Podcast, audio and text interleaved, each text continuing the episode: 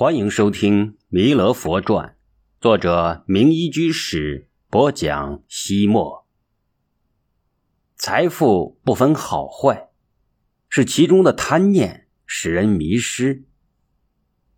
恍惚之间，刘军佐感到自己来到了一座深山古寺之中。不过，一进入寺内，他立刻变了一个人，变成了寺院的当家，辛辛苦苦操持着寺院的事务。有一天，他来到城里采办寺院过冬的粮食、柴米，因为手头拮据，不得不精打细算。因此，他不断的受到那些商户们的讽刺、挖苦、捉弄、嘲笑，而同时，另一个富豪却受到了他们的恭敬、巴结与讨好。于是，他就动了一个念头：来世我也一定要当一个最大的富豪。真是梦想成真！这个念头刚刚落下，他果真变成了一个大富豪，而且是杭州城里财力最为雄厚的首富。于是，他这一生之中，那些巧妙积累财富的过程，或豪夺，或巧取，或使用连环计，一切历历在目，回味无穷。忽然，场景转换到了一座桥下，一座他十分熟悉的拱桥。他仔细看了看。这座桥就是他来孤山寺时经过的桥，杭州城里最有名的桥——断桥。不知为什么，他没有坐轿子，而是步行走上了高高的断桥。他刚刚到达桥顶，杭州城一个有名的混混无赖拦住了他的去路，伸手说道：“廖金佐，你欠我十两银子，快快还我！”这纯粹是无中生有。试想。他一个杭州城数一数二的大富豪，如何会欠下一个地痞无赖的银子？他当然很生气，理直气壮的说道：“我刘金佐是什么人？能欠别人的钱？简直是笑话！你也不撒泡尿照照自己是什么东西？赖账竟然赖到了我的头上！滚开！”那无赖不依不饶，死死的缠住了他，非要他给十两银子不可。那可是十两银子呀！你这不是割他的肉，挖他的心吗？刘军佐若是平白无故能被人勒索出十两银子，那他就不是刘军佐了。他厉声的说道：“你别跟我耍赖，老子不吃这一套。”说着，他用手挡开那无赖，谁知那无赖真的借机赖上了他，扯开嗓子吆喝道：“刘军佐打人了！哎呦，杭州首富不但欠钱不还，而且动手打人！哎呦呦，打死我了！哎呦，打死我了！”那无赖一把拉住了他的衣襟，一边往他身上抹鼻涕、抹眼泪，一边嚎叫，招来了大批围观的人。他何曾受过这样的污蔑与窝囊，气得浑身哆嗦，实在忍不住心头的怒火，就真的在无赖的额头上拍了一巴掌。那无赖大概也没想到他会真打自己，所以毫无防备，急忙向后一躲，脚下未能站稳。一脚踏空，从高高的台阶之上叽里咕噜的滚到了桥下，蹬了蹬腿，一动不动了。他毫不在意，装死耍赖是这些泼皮的一贯伎俩。他狠狠的说道：“你甭装死耍赖，你就是在这里躺上三天，也休想得到一文钱。”这时，他的管家赶了过来，说道：“老爷，你不用与这些街头混混一般见识，一切由我处理。”管家对躺在地上的无赖说道：“哎，起来了，不用再装了。”然而那无赖纹丝不动，犹如真的死了一般。管家咬咬牙说：“好好，算你英雄，你起来，我们老爷给你十两银子。”可是那人还是直挺挺的躺在冰凉的地上，毫无反应。有一个围观的人弯腰看了看，惊叫道：“我的天哪，那不是假装，而是真的死了！”管家急忙走到跟前，把手伸到无赖的鼻子下试了试，立刻脸色煞白，说道：“老爷，他真的没气了。”这时，刘军佐也慌了，他说道：“哦，我不过轻轻的拍了他一巴掌，如何就死了？我不信。”然而他信也好，不信也罢，反正那人是断了气。恰恰在这个时候，一对衙役不知从哪里冒了出来，将他五花大绑。押送到了钱塘县县衙，关进了大牢。他喊冤叫屈，也的确很冤枉，却没有一个人肯站出来替他作证。他依稀记得围观的人群里有一张熟悉的面孔，那个给他干了三年活的长工。无可奈何的他只好抓住了这根稻草，请这个证人上堂为自己作证。那长工没有说他任何的坏话，只是将自己为他打了三年长工，工钱却由三头牛变成了三瓶油的事实讲了一遍。县老爷咆哮道：“你这个为富不仁的吝啬鬼！按照你一贯贪婪的本性，为了十两银子，很有可能痛下杀手。”打死了向你讨债的人，最后他被定为过失杀人，虽然没有被判斩刑，却也被流放充军三千里。他含冤入狱之后，三个小妾都赶紧带着细软嫁了人，他的夫人居然与自己原来的管家偷偷摸摸鬼混在了一起，每天不理家事，饮酒取乐。最不争气的是。是他那无人管教约束的儿子，吃喝嫖赌，五毒俱全，花天酒地，挥霍无度。不长时间，这个花钱如流水的败家子就把他辛辛苦苦挣来的偌大家业挥霍一空，糟蹋了个干干净净。他痛心疾首，早知如此，当初何必费尽心机攒这家业呢？他实在不甘心，忍不住高声的喊叫道：“冤枉！”这一声声嘶力竭的喊叫，将他自己叫醒了。原来刚才的一切不过是南柯一梦，幸好那仅仅是一个虚幻的噩梦。不过他还是因此洋洋不快，也不与布袋和尚告别，起身走出了孤山寺。然而布袋和尚却坐在山门外的台阶上，口中振振有词的念叨着：“忍忍忍，耐耐耐。”得人你且忍，该耐你就耐，小人也不耐，小事成祸害。刘军佐心情不好，没有兴趣听他的疯话，坐上轿子回家去了。当他的轿子走上断桥的时候，不可思议的事情发生了，那个梦中的无赖真的出现在了他的轿子前面，而且伸手拦住了轿夫们的去路。现在依然是梦的继续。还是那会儿的梦变成了现实。刘军佐忽然想起了布袋和尚的忍字歌，于是他也不等无赖开口，从钱袋里拿出了一锭十两的银元宝，主动塞在了无奈的手里。那无奈根本没有想到这个结果，一下子愣在了桥面上。直到刘军佐的轿子下了桥，那无赖依旧在原地发呆。这时。一队衙役追捕逃犯来到了西湖边，那逃犯慌不择路，拐上了断桥，与站在桥中央发愣的无赖撞了个满怀，两个人一同滚下了高高的台阶。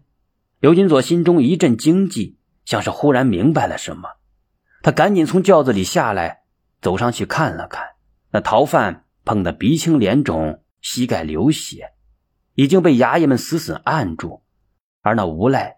后脑勺重重的磕在了石板之上，已经昏迷不醒了。一股凉气从刘军佐脊梁骨中间升起来，直灌脑髓。他一言不发，转身向孤山寺跑去。他还没有跑到孤山脚下，就已经听到了布袋和尚的声音：“忍之一字岂非常？忍过一时即清凉。”常将忍字思量道，忍是长生不老方。这个布袋和尚早已经知道所发生的一切。刘军佐三步并作两步，扑通一下跪倒在了布袋和尚的面前，匍匐在地，双手抱住他的腿，像是流浪多年的游子忽然见到了亲娘，失声痛哭起来。也正在那时，佛在舍卫国。与一千二百五十位大比丘共住在植树及孤独园。一天傍晚，佛陀像往常一样在树林里徐徐经行。当他走到一条小河边的时候，忽然听到了一阵热烈的讨论之声。原来有几个年轻的比丘正在河边的一株大树下讨论着财富的作用。其中一个人说：“财富如同美女毒蛇。”它能够腐蚀毒害人的道心，使人沉迷其中不可自拔。所以高僧大德说：“富贵学道难。”另一个人说：“不对，不对，财富可是好东西，有了它，不用为生计操心，就可以安心学道了。比如为我们僧团捐赠这座起源精舍的徐达长者，正因为他是舍卫国最富有的人，他才能以黄金铺底的高价，从七陀太子那里买下这座美丽的园林。”我们才能够有这样优雅的修行场所。佛陀听到比丘们的争论，故意加重了步伐。比丘们听到脚步声，发现佛陀的到来，便纷纷站立了起来。佛陀微笑着示意他们依旧坐下，自己也坐在了松软的沙滩上，对青年比丘们说道：“我无意中听见你们的讨论，你们要明白，财富既不是洪水猛兽。”也不是万能的，它本身并没有自性，关键是怎样运用。利用的好，它就是助道的因缘；用的不好，它很可能令人放逸。你们作为比丘，专心致志修行就是了，不用为他操心。我说过，哪怕是在拇指上耕田，佛的弟子都不会挨饿。很多人不相信，可能你们从心里也犯嘀咕。其实这是你们还没有开悟，尚不理解圣贤境界的缘故。福报随着修行的层次不同，就会有很大的差异。就说我们这个娑婆世界吧，现在你们看到的是峰峦起伏、高低不平，自然灾害频发。但是等到弥勒佛出世，这里的一切环境都会变得十分的和谐美好。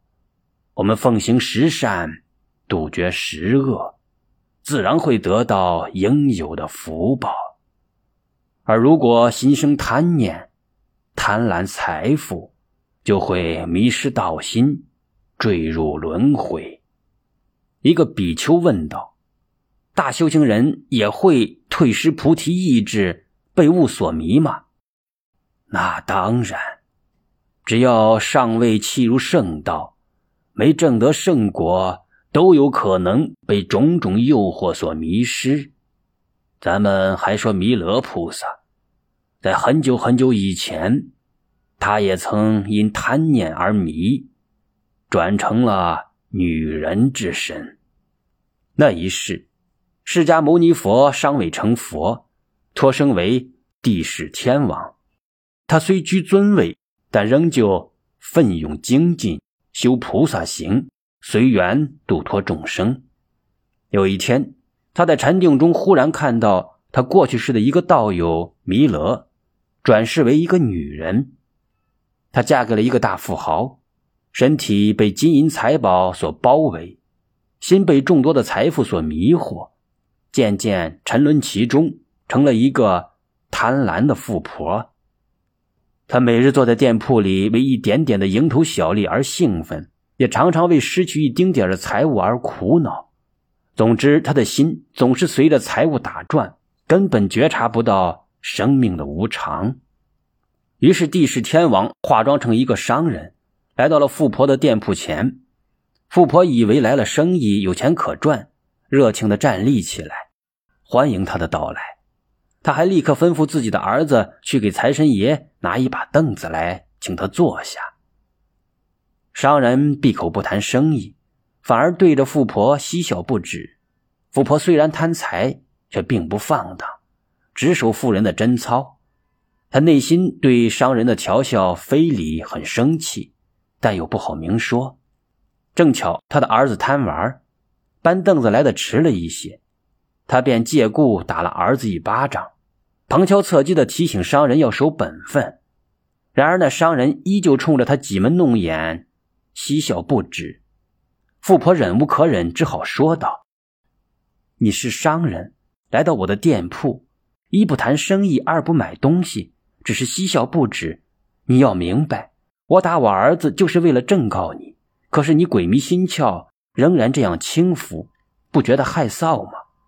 商人却说道：“如果我是色迷心窍，那你就是财迷心窍了。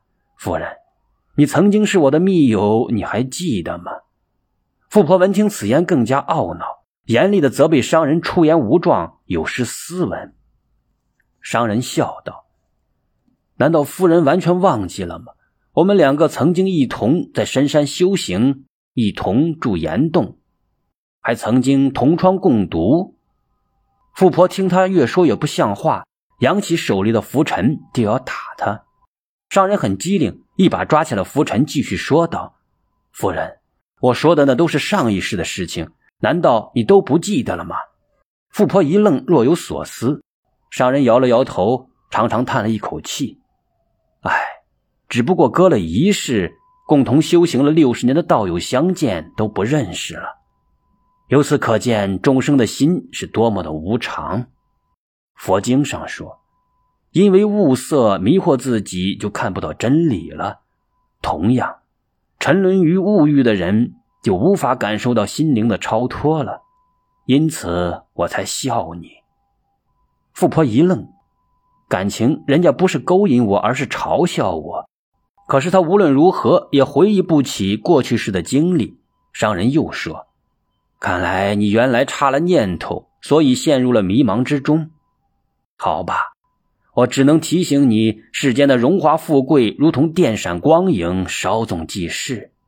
你应该觉悟到世间无常，不要蒙昧于物欲之中，要把向外痴求的心内敛，勤持六度妙行。我今后再来看望你。说完，商人忽然就不见了。富婆怅然若失，自己的心灵之中恍恍惚惚，好像感受到了一些什么。可是究竟是什么呢？他又说不上来。于是他不再每天到店铺里蝇营狗苟谋取小利，而是皈依了三宝，开始虔诚的修持斋戒。有一天，他的家门口来了一位衣衫褴褛、相貌丑陋的穷人，守门的仆人想将他驱赶开，他居然说：“我的故友住在里边。”仆人说。我家老爷夫人都是大富大贵之人，如何会有你这样的贫穷下贱的朋友？穷人说道：“我的道友正是你家夫人，你喊他出来。”仆人被他纠缠不过，只好将这个人的情况告诉了夫人。夫人说道：“我的道友是一位精明的商人，不是这般模样。不过因了他皈依三宝之后，心地变得善良起来。”还是来到了门口，耐心的对这个穷困丑陋的人说道：“对不起，你不是我原来的朋友，请您出去吧。”那人哈哈大笑。原来这个穷人与之前的商人一样，都是帝释天王所扮。他说：“衣服换了，相貌变了，你尚且不认识，何况隔世呢？物是人非，道友舍弃男身。”变成了女人，富婆恍如梦幻，感到很是惭愧。帝释天王说：“你现在在家修行佛法，算是回归了正途。要知道，佛事难逢，佛法难闻，圣僧难遇，而人的生命就在呼吸之间。所以，你今后不要再受世俗的迷惑，奋力精进，一定。”能重回圣道，嘱咐完毕，帝释天王回归了刀立天宫。富婆毕竟汇聚善根，经过刻苦修行，豁然领悟到了自己原来是个大修行人，而那前来点化自己的帝释天王，果然是与自己共同修行多年的道友。